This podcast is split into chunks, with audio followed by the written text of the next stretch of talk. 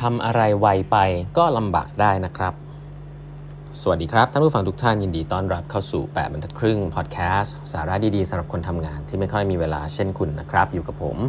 ต้องกวีวุฒิเจ้าของเพจ8บรรทัดครึ่งนะฮะอันนี้เป็น EP ที่ 1691 แล้วนะครับ ที่เรามาพูดคุยกันนะครับ วันนี้นะครับผมจะขอเล่าตอนสั้นๆนะฮะบางช่วงบางตอนครับของหนังสือ Same as Ever นะครับ อันนี้จะเป็นเป็น quote ของวอร์เรนบัฟเฟตที่จริงๆ ผมชอบมากนะ เคยอ่านไปแล้วทีหนึ่งแล้วก็มาเจออีกทีในเล่มนี้เนาะเขาก็เอามาทางผู้เขียนเนี่ยก็เอามาพูดอีกรอบนึงนะครับคือหลายๆ ครั้งเนี่ยต้องบอกว่ามีน้องๆมาคุยด้วยเยอะมากเรื่องการทำงานนะว่าแบบอยากจะรีบโต อยากจะรีบประสบความสำเร็จนะครับโดยที่หลาย ๆ ครั้งเนี่ยผมก็พูดแบบคนรุ่นเก่านิดนึงอะเนาะหลายๆ ครั้งเนี่ยเราก็ไม่รู้หรอกนะฮะว่าเราทำงานมาได้ดี เติบโตมาประมาณนี้เนี่ยจริง ๆ แล้วมันเร่งได้หรือเปล่า เราก็ไม่รู้นะ แต่โลกยุคนี้ก็ต้องยอมรับว่าเออข้อมูลอะไรมันเยอะนะมันอาจจะทำให้เราเร่งโตได้ก็จริงนะครับแต่ว่าวอร์เรนบัฟเฟตพูดสิ่งหนึ่งไว้แล้วผมว่าจริงๆคิดว่าเอาไปใช้ได้หลายเรื่องเขาบอกว่าภาษาอังกฤษเขาบอกว่า you can't make a baby in one month by getting nine women pregnant นะหมายความว่าอะไรฮะหมายความว่าเอ่อคุณคุณไม่สามารถนะครับที่จะ รีบเร่งคลอดลูกออกมาหนึ่งคนได้ภายในหนึ่งเดือน โดยการที่ทำให้โดยการที่ทำให้ผู้หญิงเก้าคนท้องเนื้อไหมคือบางทีแล้วเนี่ยเราอยากจะได้ลูกหนึ่งคนเนี่ยเราก็ต้องรอฮะผู้หญิงหนึ่งคนต้องรอ 9 เดือน คุณถึงจะได้ลูกเบบี้ออกมาหนึ่งคน คุณอยากเร็วมากๆ คุณไปทำให้ผู้หญิง 9 คนท้อง คุณก็ไม่ได้ได้ผู้หญิงเร็วขึ้นนะไม่ได้ได้ลูกออกมาเร็วขึ้นนะคุณก็ต้องรอ 9 เดือนอยู่ดี มันคล้ายๆกับการเลือกงานอะนะกับการตั้งใจทำงานหนึ่งงานให้ดีนะครับ คุณอยากจะทำอะไรเยอะแยะนะครับ อยากจะเห็นตรงนั้นตรงนี้อยากจะทำอะไรเต็มไปหมดเลย แล้วอยากจะสำเร็จเร็ว บางครั้งเนี่ยคุณอาจจะต้องโฟกัสกับเรื่องบางเรื่อง แล้วก็อดทนรอกับสิ่งนั้นนะครับ ผมไม่ได้บอกว่าเรื่องนี้มันใช้กับทุกเรื่องนะแต่ผมคิดว่าการที่เราคิดว่าเราใช้เวลาของเราเนี่ยไปกับโหอะไรที่มัน productive มากทำอะไรหลาย ๆ อย่าง แล้วมันจะดีขึ้นเนี่ยเป็นไปได้ครับ แต่หลาย ๆ เรื่องเนี่ยในชีวิตเนี่ยมันก็ไม่ได้เป็นแบบนั้นนะฮะเขาเรียกว่า too much too soon too fast เนี่ยสามารถทำให้เกิด terrible idea ได้ คุณไม่สามารถที่จะถ้าคุณเป็นมนุษย์คนหนึ่ง คุณบอกว่าคุณอยากจะโตขึ้น 3 เท่า แล้วคุณคิดว่าคุณจะแข็งแรงขึ้น จริง ๆ ก็ไม่จริงนะครับ เพราะว่าก็จะมีไซส์ของมนุษย์นะฮะที่โตแบบมาก ๆ ครับ ในโลกยุคนี้อาจจะ 2 เมตรกว่าเกือบ 3 เมตรอะไรเงี้ยที่แบบโตมาก ๆ คนที่โตมากขนาดนั้นไม่ได้แข็งแรงนะฮะเขาก็จะบาดเจ็บง่าย เพราะฉะนั้นแล้วจริงๆอะไรที่มันเยอะเกินไปนะครับ มักจะไม่ดีเสมอนะครับ แล้วก็สิ่งนี้เนี่ยจริงๆ ถ้าเป็นในในมุมของพุทธศาสนาเนี่ยพวกทางสายกลางอะไรเงี้ยผมคิดว่ายิ่งโตขึ้นมาก็ยิ่งเชื่อในเรื่องพวกนี้นะครับ เพราะฉะนั้นมันมีอะไรบางอย่างเหมือนกันนะครับ ที่ต้องอดทนและก็เฝ้ารอนะครับอันนี้คือสิ่งหนึ่งซึ่งวอร์เรนบัฟเฟตบอกไว้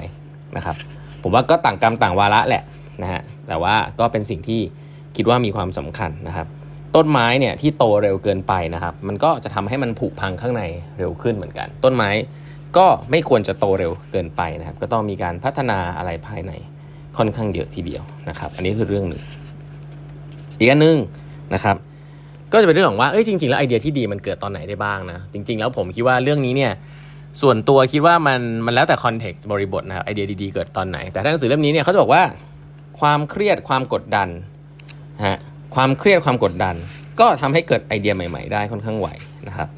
ยกตัวอย่างนะครับว่าจริง ๆ แล้วเนี่ย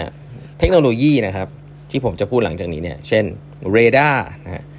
atomic energy นะอินเทอร์เน็ตนะไมโครโปรเซสเซอร์เครื่องบินเจ็ตจรวดนะยา antibiotic นะครับถนนนะครับเฮลิคอปเตอร์ GPS การถ่ายรูปดิจิตอลนะครับเครื่องไมโครเวฟนะครับ สิ่งเหล่านี้เนี่ยที่เราใช้กันอยู่เนี่ยนะครับ ที่มาของมันเนี่ยเกิดขึ้นที่ไหนทราบไหมฮะทุกๆอ่านที่มาของมันเนี่ยเกิดขึ้นในรีเสิร์ชของกองทัพที่เป็นทหารครับกองทัพทหารนั่นแหละที่อเมริกานะครับแล้วที่อเมริกาเรียกว่าดาป้านะครับเขาก็บอกมีมันก็มีความเป็นไปได้นะครับว่าของใหม่ๆเนี่ยมันเกิดในที่ที่มีสเตรสสูงนะครับที่มันจำเป็นต้องใช้นะครับจำเป็นที่จะต้องทำเดี๋ยวนั้นนะครับเพื่อที่จะทำให้ ปัญหามันแก้อย่างรวดเร็วนะก็ในในภาวะสงครามเนี่ยเทคโนโลยีหลาย ๆ อย่าง ก็มีความจำเป็นที่ต้องรีบประดิษฐ์ขึ้นมาในระยะเวลาสั้น เพื่อที่จะต่อสู้สงครามนะครับระเบิดนิวเคลียร์เนี่ยก็เกิดขึ้นในยุคนั้นนะครับเพราะฉะนั้นแล้วเทคโนโลยีหลาย ๆ อันที่เราใช้อยู่ทุกวันนี้นะครับเกิดขึ้นจากกองทัพมันเกิดจากสเตรสหรือเปล่าอันนี้ก็ไม่แน่ใจนะหนังสือนี้บอกเกิดจากสเตรสนะแต่อาจจะเกิดจากการลงทุนขนาดเยอะก็ได้นะครับการลงทุนที่ แต่การลงทุนที่มันจะลงขนาดเยอะได้เนี่ยในโลกทั่วๆไปก็อาจจะไม่มีใครลงทุนเนาะแต่พอในภาวะสงครามเนี่ยมันก็จะเป็นภาวะบีบคั้นที่ทำให้เทคโนโลยีมันเกิดได้ก็เป็นไปได้ก็อาจจะเป็นในลักษณะแบบนั้น เพราะฉะนั้นเนี่ยจริงๆแล้วมันก็มีไอเดียนะครับที่บอกว่าของใหม่ๆอะเกิดจากการที่มีสเตรสนะฮะคำนี้เนี่ยถ้าเป็นคนไทยจะใช้มีใครคำหนึ่งว่ากันดานคือสินทรัพย์นะเวลาคิดอะไรมีเงินเยอะๆเนี่ยโดยเฉพาะเรื่อง marketing เนี่ยผมบอกเลยนะว่า เวลามีเงินเยอะก็สาดเงินเข้าไปครับน้องๆสาดเงินเข้าไป ใส่เงินซื้อ ad อะไรเงี้ยแต่เวลามีเงินน้อยเนี่ยจะต้องมาโฟกัสเรื่องของครีเอทีฟและหลาย ๆ ครั้งเนี่ยผมประสบการณ์ผมก็พบว่าอะไรที่มันใช้ไอเดีย creativity เยอะ ๆ เนี่ยมัน work กว่าการที่เราทำแบบเดิมแต่ใช้เงินเยอะ ๆ การไปจ้างเขาทำอะไรนู่นนี่นั่นเราใช้ท่าเดิม อันนี้คือท่าองค์กรใหญ่ที่มักจะทำกัน แต่คนที่เป็น underdog นะครับหรือคนที่เป็น startup เนี่ยจริง ๆ แล้วพลังที่มีความสำคัญมากเลย คือพลังของความคิดสร้างสรรค์นะพลังของ creativity นะครับ เพราะฉะนั้นแล้วเรื่องหนึ่งก็บางทีบอกว่าไอเดียใหม่ๆ เกิดจากตอนมี stress นะฮะในมุมของ design thinking เนี่ยบางครั้งบอกว่าไอเดียใหม่ๆ ก็เกิดจากตอนที่เราไม่ทำอะไรเลย ตอนที่เราว่างๆ ตอนที่เราวิ่งได้เหมือนกันเพราะฉะนั้นจริงๆแล้วผมก็ไม่อยากให้บอกว่าให้มันเป๊ะๆแบบนั้นแบบนี้เนาะจริง ๆ แล้วในประสบการณ์มันก็เกิดได้หลายที่นะบางทีโดนกดคั้นมากๆ มันก็คิดออกนะบางทีไม่เครียด มันก็คิดออกนะครับเพราะฉะนั้นเรื่องพวกนี้ก็ยังไม่ได้เป็นบทสรุปนะว่าเป็นยังไง แต่หนังสือเล่มนี้ผมว่าเขาก็เอามุมมองหลายๆอันมาพูดได้ค่อนข้างน่าสนใจนะครับอีกเรื่องหนึ่งนะครับที่อยากจะแตะไว้นะฮะก็คือเรื่องของความคิดสร้างสรรค์เนี่ยจริง ๆแล้วมันเป็นสิ่งที่ทุกๆ คนเนี่ยสามารถจะฝึกฝนได้นะครับหนังสือเล่มนี้ก็บอกไว้นะว่าเรื่องของคิดสร้างสรรค์เนี่ยมันเป็นเรื่องที่แปลกนะครับมันเหมือนกับการขี่จักรยานนะ ผมจะสอนดีไซน์ที่ผมสอนเรื่องนี้ความคิดสร้างสรรค์เป็นการขี่จักรยานเพราะว่าขี่จักรยานเนี่ยคุณต้องลงมือทำก่อนนะคุณเรียนให้ตายยังไง คุณก็จะไม่เป็นคนสร้างสรรค์ คุณเรียนให้ตายคุณก็จะขี่ไม่เป็น คุณต้องลงมือไปขี่นะสำหรับผู้ใหญ่เนี่ยความคิดสร้างสรรค์ คุณคิดอะไรใหม่ๆไม่ออกเนี่ย มันจะเริ่มต้นจากการฝึกที่คุณต้องเริ่มพูดจาไร้สาระต่อหน้าคนอื่นให้ได้ก่อน หัวหน้าเนี่ยเป็นคนแรกเลยที่ต้องฝึกเรื่องนี้ เพราะถ้าคุณจะต้องเป็นคนที่พูดอะไรฉลาดแล้วก็คอมเมนต์ฉลาดเสมอเนี่ย องค์กรของคุณจะเครียดมาก แล้วคุณแน่นอนคุณจะดูฉลาด แต่คุณจะทำให้องค์กรคุณลงเหวเลยนะเพราะว่าคุณจะเป็นคนฉลาดสุดในห้อง คนก็จะไม่ค่อยกล้าพูดอะไรโง่ๆนะพอคนไม่กล้าพูดอะไรโง่ๆปุ๊บโดนคุณด่าปุ๊บความคิดสร้างสรรค์มันก็ไม่เกิด เพราะฉะนั้นแล้วคุณต้องฝึกที่จะมี thick skin นะในฐานะที่คุณเป็นหัวหน้า มี thick skin ก็คือพูดแล้วโดนหัวเราะเยาะได้ lead by example นะเพราะว่าความคิดสร้างสรรค์ในองค์กรเนี่ยถามผมนะจุดตั้งต้นเลยเกิดจาก safe space ที่หัวหน้าสร้างขึ้น safe space ที่หัวหน้าสร้างขึ้นได้ดีที่สุดก็คือ หัวหน้าเนี่ยล้อเลียนตัวเอง